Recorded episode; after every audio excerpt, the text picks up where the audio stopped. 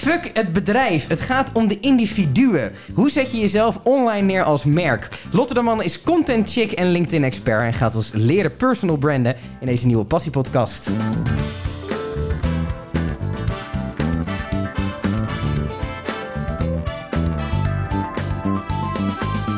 Lotte, tof dat je er bent. Ehm, personal branding, dat is jouw ding. Zeker. Dat is jouw personal brand, is dat?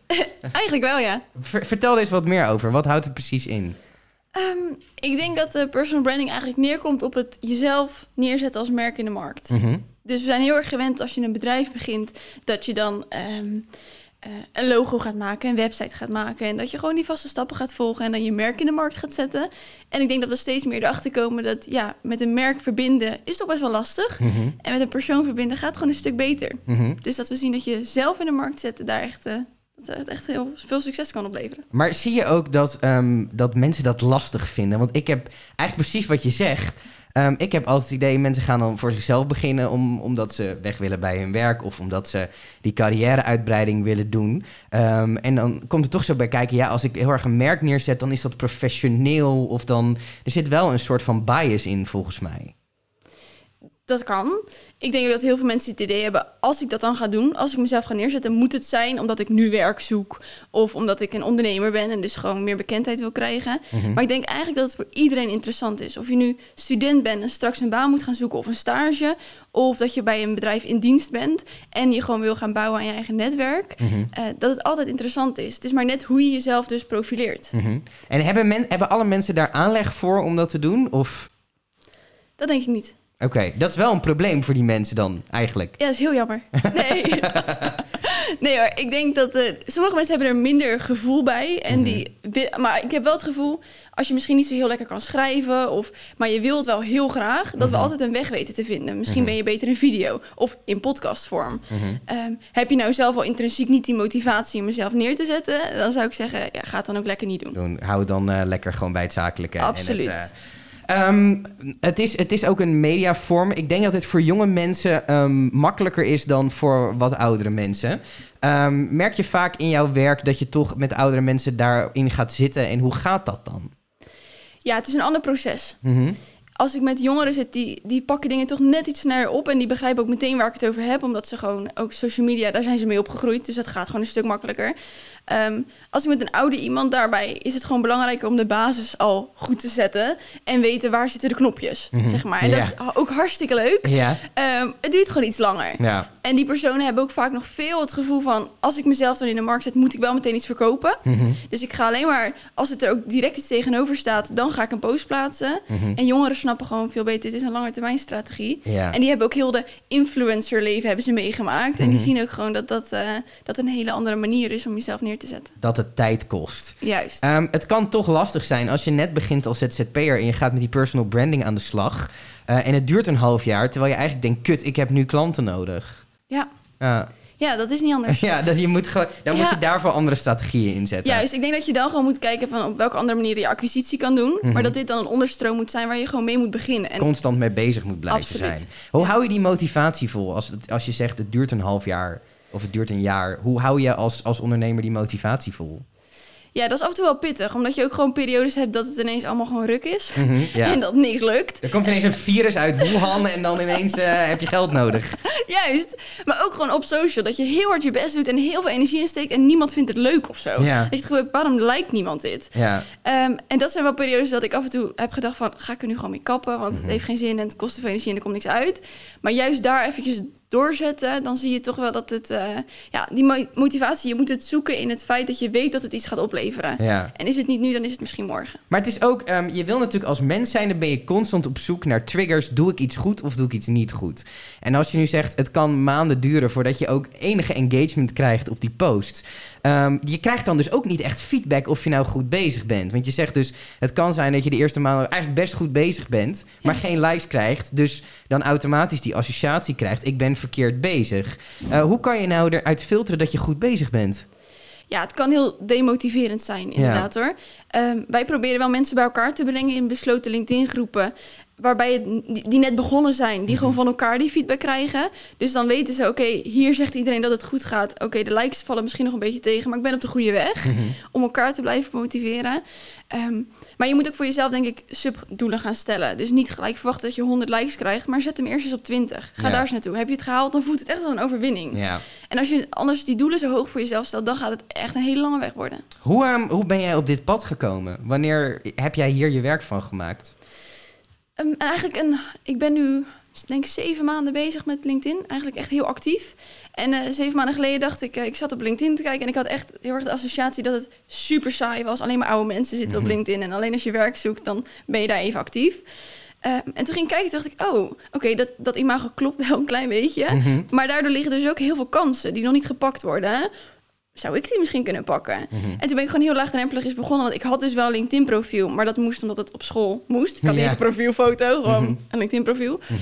Eh, en daar gewoon eens heel langzaam mee begonnen. Niet te veel te van, van verwachten. En toen op een gegeven moment dacht ik... Hmm, oké, volgens mij werkt dit wel. Strategie gaan aanpassen.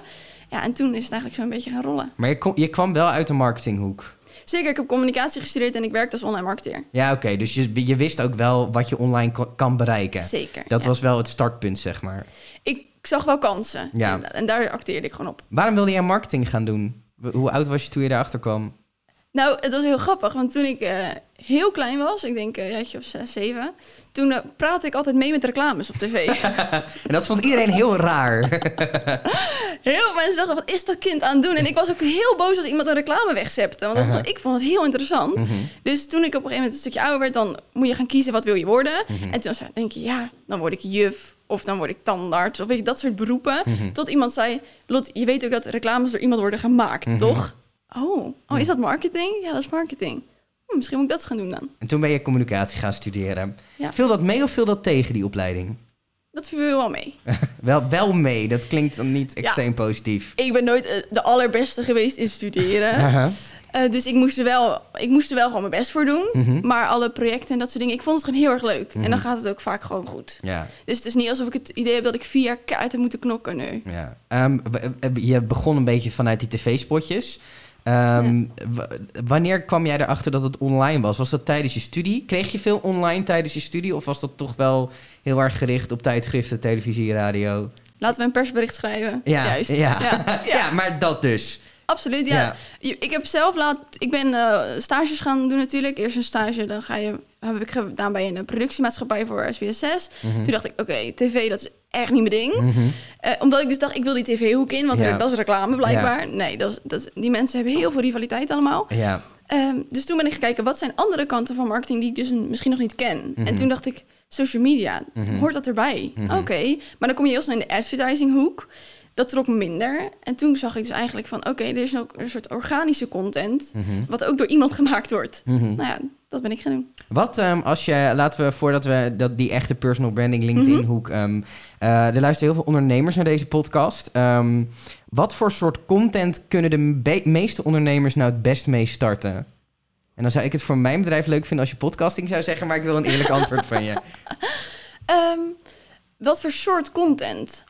Ik denk dat het voor ehm, ondernemers die niet heel erg nog bezig zijn met het maken van content, die zijn gewoon heel hard aan het werk, Mhm. voornamelijk, dat het beginnen met het schrijven van een berichtje gewoon het meest laagdrempelig is. En op welk, op welk, op hun eigen website of op. Nee, dat heeft gewoon, als je nog niet geen traffic hebt op je website, is het Mhm. natuurlijk zonde om daar heel veel tijd in te gaan steken. Laten we eerst eens zorgen voor die traffic, zeg maar. Mhm.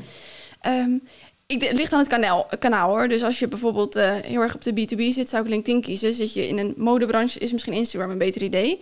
Eh, maar het maken van berichtjes voelt heel erg... Dat kan ik wel, want Mhm. schrijven kan iedereen. Video voelt al vaak een stuk van... Oké, dan moet ik met mijn kop op beeld, wil Ja, ik dat wel? Vinden mensen eng. Juist. Podcast voelt misschien, denk ik, laagdrempeliger dan video. Mhm. Want praten met elkaar, zeker in deze vorm, is gewoon best wel chill. Ja, ja. Ehm, vinden mensen ook nog spannend hoor, merk ik. Dat de mensen denken van, oeh, maar waar, waar kan ik over praten dan? Mhm. Dus ik denk eerst eens uitzoeken wat zijn onderwerpen waar ik, die ik wil bespreken. Niet alleen maar je eigen dienst of product continu gaan pushen, want dat heeft helemaal geen zin. Maar doen mensen wel vaak? Continu. Ja. Ja, ik Maar- zie heel veel berichten op LinkedIn waar mensen alleen maar zeggen: koop mijn nieuwe workshop. Ja, Ik ken ja. jou niet, dus nee, bedankt. Dus ga eerst mij iets leren en dan kijken we wel verder. Ja. Juist. Ehm, zie je dat die mindshift wel begint te komen bij mensen? Van eh, schreeuwen, dit doe ik. Het is een beetje het oude, eh, koop de krant, want eh, dit staat erin. Ja. Ehm, zie je die shift gaan of zie je eigenlijk dat, dat het een heel klein clubje is die dat een beetje doorheeft... en dat de rest van de industrie eigenlijk nog gewoon dom bezig is? Nee, ik zie wel shift. Ja. Maar vooral denk ik omdat ze, zij zien ook dat het dus werkt. Mhm. Als je dat dus niet doet, als je niet verkoopt. En denken, oké, volgens mij is dat dus hoe het hoort of zo. Laten we daar ook eens meer gaan kijken. Ehm, ik merk wel dat het niet zo in hun zit. Het verkopen zit vaak heel erg in de ondernemer. Mhm. het, het product, daar zijn ze heel erg gepassioneerd over en heel erg enthousiast. Dat kunnen ze heel goed vertellen. Maar als we dan vragen, ja, maar leer me eerst eens iets of geef eens iets van waarde. Dat Mhm. vinden ze dan wel best wel moeilijk. Vind je het ook eng? Het is heel kwetsbaar. Mhm. Van ja, ik kan dit waardevol vinden, maar iemand kan daar dus ook heel makkelijk iets van vinden. Ja. Als ik jou iets leer en jij zegt, daar ben ik het niet mee eens. Oh, oké. eh, en, en nu dan? En op een product of dienst is dat minder. Mensen Mhm. hebben daar minder de behoefte om aan te geven dat ze het er niet mee eens zijn of niet. Mhm. Dus dat is gewoon makkelijk. Om even bij het woordje eens te blijven hangen. Ehm, ik word er knijtergek van dat alle LinkedIn-berichten tegenwoordig eindigen op eens met een vraagteken. Hoe kijk jij daar tegenaan? Ehm, ik ben eh, heel erg voorstander van het eindigen met een vraag. Ja, maar mensen kiezen daar dus steeds dezelfde vraag bij. Dat snap ik niet. Helemaal niet. Dat is hetzelfde als, ben jij voor koffie of thee? Ja, Who cares? whatever. Ja, Ja, ja. maakt niet uit. Ehm, dus ik vind het eindigen met een vraag is ook daadwerkelijk in de statistieken blijkt dat dat gewoon een stuk beter werkt. Dus Mhm. dat doe ik ook zeker. Maar dat soort vragen aan het einde, dat is dus alleen maar... De reden is ook niet omdat je daadwerkelijk geïnteresseerd bent in het antwoord. Je wil gewoon Eindigen reacties. met een vraag. Ja, je wil, ja. Vermoeiend. Op welke manier doe jij dat beter? Door dat dus niet te doen. Zo dat is een makkelijk zijn. dat is een Zo te makkelijk. antwoord wat je nu geeft. Nee, ik denk wel dat ik altijd oprecht geïnteresseerd ben in wat mijn netwerk er dan van vindt. Mhm. Ik schrijf alleen maar over onderwerpen die mij dus echt aangaan. Of ik ben op zoek naar hulp van je. Of ik Mhm. wil je iets leren en ik ben benieuwd hoe je erin staat. Mhm. Eh, en ik probeer ook altijd te reageren op de reacties, omdat ik er ook echt heel veel van leer. Want ik leer heel veel van mijn werk en van de praktijk. Maar dat stukje dat ik met zoveel mensen uit verschillende hoeken reacties krijg, daar groei ik zelf ook van. Ja. Dus ik denk dat als je met die intentie een vraag stelt, dat het ook heel anders overkomt. Ehm, het is, ehm, ik, ik volg je een tijdje op LinkedIn. Het lijkt me ook een dagtaak, de hoeveelheid content die je eruit gooit. Ehm, is het voor een normale ondernemer haalbaar om... eh, kijk, jij zit in die marketinghoek, dus het is ook jouw werk. Is het voor een, voor een ondernemer haalbaar om zo'n bak content te maken? Ik vind het wel grappig dat je het zegt, want ik krijg die reactie vaak en ik, ik post maar één of twee keer in de week. Mhm, En ik denk dat het voor iedere ondernemer mogelijk moet zijn om één berichtje te schrijven in de week. mhm. Dat je daar de tijd wel voor moet vinden. Gaat dat berichtje hard en krijg je heel veel reacties en heel veel likes en moet je daar iets mee? Daar ben ik wel lang mee bezig. Dan zit ik wel avonduurtjes daarop te reageren en zo. Maar dat is ook leuk ervan. Eh, maar ik, het is niet alsof ik eh, iedere dag een post plaats. Hm. Ehm, is LinkedIn voor de gemiddelde ondernemer nu het meest interessante medium? Denk het wel. En waarom is dat zo? Ik denk dat je op ehm, een Facebook vind ik sowieso ehm, sta ik niet helemaal meer achter. Als jij een doelgroep hebt van huisvrouwen die graag breien, als ik het zo mag zeggen, Je mag het zeggen zoals het is, Lotte. dan denk ik dat je hartstikke goed zit op Facebook. Of als Mhm. je daar een community hebt opgebouwd, dan zou ik daar zeker nog niet verlaten. Facebookgroep heb je het dan over. Juist, ja. ja. ja. Zou ik die niet verlaten, maar ik zou alvast wel je ogen een beetje ook ergens anders op laten vallen. En eens gaan kijken welke platformen er nog meer zijn. Want het Mhm. gaat, er gaat een punt komen dat het gewoon klaar is. Ja. En de activiteit wordt dan minder, dus ik vind het een beetje spannend. Ehm, wat was je vraag ook weer? Ik weet het zelf eigenlijk ook niet meer. Eh, oh, of LinkedIn het, Oh, ja. het meest geschikte Ja. medium is voor de gemiddelde ondernemer. Ja, ik denk gewoon dat er op LinkedIn ook nog heel veel kansen zijn. En dat de Mhm. mensen die op LinkedIn zitten, zitten in een zakelijke mindset. Mhm. En die zijn er of om iets te leren of om iets ehm, aan te schaffen. Daar iets van. Die zijn op zoek naar producten en die zijn op LinkedIn aan het kijken. Dus ik denk dat daar veel kansen liggen. En op een Instagram je onderscheiden. Mhm. Het is zo'n overbevolkt platform geraakt. En er is zo ontzettend veel dat daar opvallen, ja, is bijna niet meer Dat is mogelijk. heel lastig. Zeker. Plus je moet ook een beeldend product hebben, denk ik. Of valt dat wel mee? Kan je ook op andere manieren op Insta aandacht krijgen? Nou, je ziet op Insta wel, daar is natuurlijk het visuele is leidend en de tekst is ondersteunend. En op Mhm. LinkedIn is dat andersom. Ja. Ehm, en ik denk dat heel veel producten of diensten niet ehm, in staat zijn om dat visuele uit te kunnen beelden. Dat het zo aantrekkelijk is dat ik stop en het daadwerkelijk ga lezen. Mhm. Waar je op LinkedIn natuurlijk in je tekst al kan triggeren. En dan hoeft de foto alleen maar ondersteunende factor te zijn. Maak jij je zorgen over eh, de toekomst van social in de zin dat we op een gegeven moment op een punt komen dat we denken we knallen al die social media van ons telefoon af? Zeker. En, en hoe kijk je daar vanuit jouw werk naartoe? Want het is jouw werk. Aan de ene kant vind ik dat wel een beetje spannend. Mhm. Dat ik denk, oké, eh, wat moet ik dan gaan doen? Ja, Dat komt vast ook wel weer goed. Maar aan de andere kant, ehm, als, ik heb de Social Dilemma. Ik weet niet of jullie die gezien hebben. ik denk dat iedereen die het praktisch wel gezien heeft. Ik hoop het ook Ja. heel erg. Eh, ik ben er heel erg van geschrokken. Ik Mhm. wist al wel heel veel trucjes die ze deden. Dus mijn meldingen staan ook altijd allemaal uit. Omdat ik gewoon weet, ik word er heel erg onrustig van. Mhm. Ehm, maar heel veel, mijn broertje bijvoorbeeld, die is 18. Ja. die heeft last van FOMO. Daar word je helemaal eng van. Fear of missing out. Ja. Die is continu naar die meldingen aan het kijken. Dat denk ik van, dit is dus precies het gevaar. ja. Hij leeft gewoon niet meer in het nu of zo. Nee, hij leeft in die, in die online wereld. Maar het lijkt me ook vanuit jouw beroep. ehm, het is ook aan jou om daar als marketeer van die trucjes, waar je dus eigenlijk wel wat van vindt, ook gebruik te maken. Ja. Ja. Zeker, en, dat doen we ook dit hoor. noemen we de social dilemma dus. Dat is, het, dat is het hele moeilijke ervan. ja.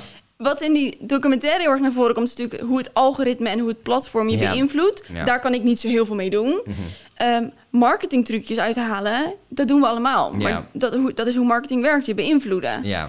En dan heb je natuurlijk verleiden, misleiden. Dat is ook altijd zo'n vraagstuk dat ik denk, ja, probeer een beetje in het midden te blijven. En dan zit je goed. Mhm. Ehm, lastig. Ja. Ik ben ook heel benieuwd hoe het er over eh, vijf of tien jaar uitziet. Super moeilijk te voorspellen. Ik kan het niet zien. Heb je ooit uiteindelijk een reclamevideo gemaakt voor op tv? Of eh, ben je daar nooit eh, uiteindelijk... Nee, ik heb, een hele, ik heb een half jaar branded content video's gemaakt. En dat, Mhm. zijn, dat zijn die ja, hele slechte video's die je op zondagmiddag ziet op tv... van bedrijven die dan een stukje tijd inkopen... en dat we daar een interview komen doen. Ja, Dat heb ik gemaakt. Nou, Ja. daar werd ik heel ongelukkig van. ja, een beetje de Harry Mens-achtige hoek. Of, eh, nou, nog Erger. erger. nog erger. Ja, dat is dan dat... wat zijn dat voor video's dan? Ja, ze doen alsof ze een onderwerp uitlichten... als in bijvoorbeeld ehm, marketing. Mhm. En dan gaan ze zogenaamd langs allemaal marketingbedrijven... om daar meer informatie uit te halen. Dat is niet het geval. Ze, bedrijven, eh, ze bellen gewoon heel veel marketingbedrijven op. Eh, wil je voor 3 of 6.000 euro Ja, een stukje ja. tijd inkopen? En Ja. wij vormen het dan zo dat het lijkt alsof het in een Heel uitzending past. spontaan een soort nieuwsachtige uitzending is. Juist. Ja, Ja, en die bedrijven betalen heel veel geld ervoor en halen daar precies niks uit. nee, want het is, ja, het, de call to action zijn slecht. Of, Nou, niet. dus ze zijn er gewoon niet. Nee, Ja. nee, en als ik nu een video zie over een, over een autogarage in Brabant... Mhm. dat is op nationale tv, maar Ja. daar heeft niemand wat aan in de rest van Nederland. Dus het is niet specifiek genoeg. Nee joh, Dat is wel de kracht van social media. absoluut. Ja, dus er is ook, ja, het is een lastig dilemma. Ja. Ehm, jij bent heel veel bezig met die personal branding. Je geeft ook workshops. Ja. Vertel daar eens wat meer over. Ja, we merken dat eh steeds meer die vraag kwam van personal branding. En dat kwam vooral voort uit onze eigen LinkedIn-activiteit. Zagen mensen dat en die zeiden, oh, oh, vinden we wel tof. En eh, hoe Mhm. doen jullie dat dan? Eh, we waren die workshops aan het creëren. Het zijn meer trainingen eigenlijk. Eh, en die geven we in company. Dus gewoon bij bedrijven intern komen om een heel team te trainen. Dus dat zijn vaak of sales, eh, medewerkers en managers, HR. Omdat die veel op LinkedIn al zitten. Ondernemers ook vaak erbij. Ehm, om hun gewoon een beetje social-wise te maken sowieso. Mhm. En dan ook te vertellen hoe werkt LinkedIn nou eigenlijk? Wat doe je wel, wat doe je niet? We helpen je bij je contentstrategie. Want een profiel aanmaken is leuk, maar het gaat geen verschil maken. Nee. Je moet aanwezig zijn, je moet zichtbaar zijn. Ehm, dus daar helpen we mee. En aan de andere kant hebben we ook een training... waar ook ZZP'ers en freelancers zich gewoon op kunnen inschrijven. En dan heb je geen team nodig. Mhm. Eh, en dan kun je alsnog die training volgen. Ja, je gaat dus van online marketeer, lekker comfortabel achter je laptop op een bureautje. eh, ga je bij bedrijven echt fysiek met mensen aan de bak. Eh, is dat niet doodeng in het begin? Nou, ik heb dus vroeger altijd theaterschool gedaan. Oh, dus het was een Ja, thuiswedstrijd. joh. Nou, dat, was, ja, dat zou je denken. Ehm, maar daardoor had ik wel... Ik heb nooit heel erg het gevoel voor angst gehad voor groepen staan of zo. Dus Mhm. eh, wij zijn begonnen eerst met onze eigen heldenlunches. Er kwamen al best wel wat mensen. En toen de eerste keer dat ik moest doen, dacht ik wel van... Oh, dit kan zo misgaan. Ja, Ehm, want je hebt het nog nooit echt geprobeerd daadwerkelijk, die vorm. Nee, en ook omdat je... Je moet er staan en iedereen verwacht dat je alles weet. Mhm. En ik was toen net, denk ik, een half jaar in dienst of zo. En toen dacht ik, oh, weet ik alles wel. Mhm. Maar inmiddels, als je er staat en je hebt het gewoon het vertrouwen... dat alle vragen die er zijn, ga je kunnen beantwoorden... dan sta je daar gewoon relaxed. Ja. Dan komt het allemaal wel goed. En als je het niet kan antwoorden, dan zeg je, ik ga het even voor je opzoeken. Juist. Ja. Vinden we altijd weg. En of dan zeg ik, als je dat nou even opzoekt, dan eh, gaan we er zo even naar Dan kijken. gaan we het samen gaan we het klassikaal bespreken Juist, zo meteen. Juist, dat werkt goed. Ehm, merk je dan ook nu dat je eigenlijk die cursus geven leuker vindt dan het werk zelf? Uitvoering heb ik sowieso nooit zo heel leuk gevonden. Meer het conceptuele. Juist, het strategieën bedenken vond ik altijd superleuk. Maar berichtjes schrijven voor bedrijven, het hoorde erbij. Mhm. Maar het was niet waar ik het meeste energie uit haalde. Mhm. Dus het feit dat ik nu alleen nog maar hoef mee te denken... en dan kan zeggen, nou, als je dan nu even dit gaat schrijven... Ja, dat gaat werken en het werkt, dat, Ja. dat vind ik veel leuker. ja, een beetje delegeren. Ja. Ehm, wat mij de- de angst lijkt voor bedrijven is als je je personeel heel veel personal branding ehm, laat doen, worden die mensen op een gegeven moment groter dan het bedrijf zelf. Wat het makkelijker maakt voor hun om voor zichzelf te beginnen. Ja. Dat lijkt mij eng als bedrijf zijnde. Ja, we krijgen ook heel vaak te horen, ja, wat nou als ze weggaat? Mhm. En dan? Ja, dat is altijd. Het is, ehm, het is een win-win. In de periode dat ze er zijn, is het een win-win. Ja. Dus ik kan bouwen aan mijn netwerk. En Ja. als ik de keuze ga maken om weg te gaan, doe ik dat toch wel. Mhm. Maar in die periode heeft het bedrijf er ook voor aan. Want er komen heel wat leads uit en we, we groeien daarmee. En de bekendheid van het bedrijf groeit ook mee. Ehm, dus de, het is hetzelfde als dat je medewerkers een opleiding geeft. Mhm. Je weet nooit of die investering zich gaat uitbetalen. Als die na een half jaar toch weggaat, dan heb je misschien een paar duizend euro gestoken in, in, in die opleiding. Mhm. Die die nooit daadwerkelijk eh, gaat uitvoeren, zeg maar, bij je. Ja. Ik vind dat een beetje hetzelfde met personal branding. Mhm. Ik denk dat je de tijd dat die persoon er is... en je moet ook gewoon als bedrijf zijn altijd proberen... het zo leuk mogelijk te houden voor je medewerkers. Mhm. Je medewerkers laten groeien. Mhm. Ehm, ja, en als ze weg willen, doen ze dat dan wel. Wat voor plek is er nog voor bedrijfsbranding, vind je? Dat je echt zegt, dat is echt nog het belangrijkste dan. Ik denk als jij ehm, een paar ton over hebt om ehm, je bedrijf te branden... Mhm. om eh, langs de weg in bushokjes, in magazines, op tv-reclames... dat te doen, Mhm. denk ik dat het een supergoed idee is. Mhm. Heb je dat geld niet, vraag ik me af. Of je al die de tijd en geld die je er dan toch in investeert... of dat zich uit gaat betalen. Hoe zie je dit concreet voor je? Dat stel je, maakt een, je, je start een bedrijf en je maakt een Instagram-account... want je hebt je privéfoto's waar je staat te kotsen en te lallen... en dat wil je niet, niet openbaar hebben. Ja. Ehm, kijk, ik kan me voorstellen als jij... ehm, als jij een, een beroep hebt wat heel visueel is, waar je zelf ook heel erg in voorkomt, dan, dan post je gewoon foto's van jezelf met hetgene wat je aan het doen bent. Mhm. Uh, maar voor zakelijke dienstverlening, stel je bent accountant bijvoorbeeld. Uh, ja, dan, dan kan je 30 keer de foto maken dat jij aan je bureau met een pen een balans aan het invullen bent. Maar dat is ook vrij snel klaar. Ja. Um, hoe pak je dat dan aan? Stel je maakt een Instagram-account aan. Hoe pak je dat dan aan? Ik weet ik denk, ik pleur gewoon even een concrete case in één keer op je tafel. Succes ermee. nou, thanks. Uh, ik vind het sowieso, denk ik, al niet zo'n heel goed idee dat je een Instagram-account aanmaakt. Ah, dat is hem dan. Ja, ik denk dat je daar gewoon op LinkedIn je weg moet zoeken. Mm -hmm. uh, en het gaat om personal branding. Dus ik vind ook zeker niet dat je alleen maar moet praten over je werk en over dat je een accountant bent en dat je wat voor super toffe balansen je maakt. Ja. Uh, ik denk veel meer dat je het ook in de andere hoek wil zoeken. Je bent ook namelijk een persoon en je loopt tegen issues aan en um, je bent in een bepaalde leeftijdscategorie. Wat voor issues kom je daar tegen? Praat daar gewoon over. Mm -hmm. En dat maakt jou als mens veel meer dan alleen het werk dat je doet. Ja. Um, als ik kijk naar het bedrijf waar jij voor werkt, mm -hmm. um, die kiezen ook wel voor bedrijfsbranding, vind ik. In de zin van, jullie heten virtuele helden, geloof ik, toch? Juist, ja. Um, jullie doen alles met superhelden en uh, dat is ook bedrijfsbranding. Dus jullie doen het eigenlijk zelf wel. Ja, ik vind ook niet dat je geen brand moet maken Mhm. mm -hmm. voor je bedrijf. Want het, als ze je kennen, als ze je door je personal brand je bedrijf leren kennen, wil je ook dat het blijft hangen. Ja, okay. Ik vind alleen niet dat je de investering zo groot moet maken om die zichtbaarheid en bekendbaarheid voor het merk te maken. Mm -hmm. Dus, maar ik vind wel, wij hebben heel erg nu, wij hebben gekozen voor het superhelden, dat, um, dat stoere thema, zeg maar, wat er omheen hangt. Mm -hmm. um, maar we zijn niet heel druk bezig met dat heel erg naar buiten te pushen. Ja. Als mensen het tegenkomen, dan vinden ze het vet. Ja. En dat is prima. En dat is de bedoeling ervan. Juist. Is de brand Lotte de Man nu groter dan de brand Virtuele Helden, denk je? Oh, dat durf ik niet te zeggen. Vind je dat een enge vraag? Ja. Okay. Ook omdat ik nog niet zo lang bezig ben. En Virtuele Helden bestaat echt al uh, tien jaar. Ja, ja. Dus ik, dat ga ik niet... Misschien dat kleine netwerkje wat ik heb wel. Ja. Maar nee, dat geloof ik niet. Waar sta je over vijf jaar, Lotte? Dan uh, sta ik op hele grote podia's. Ja. Denk ik.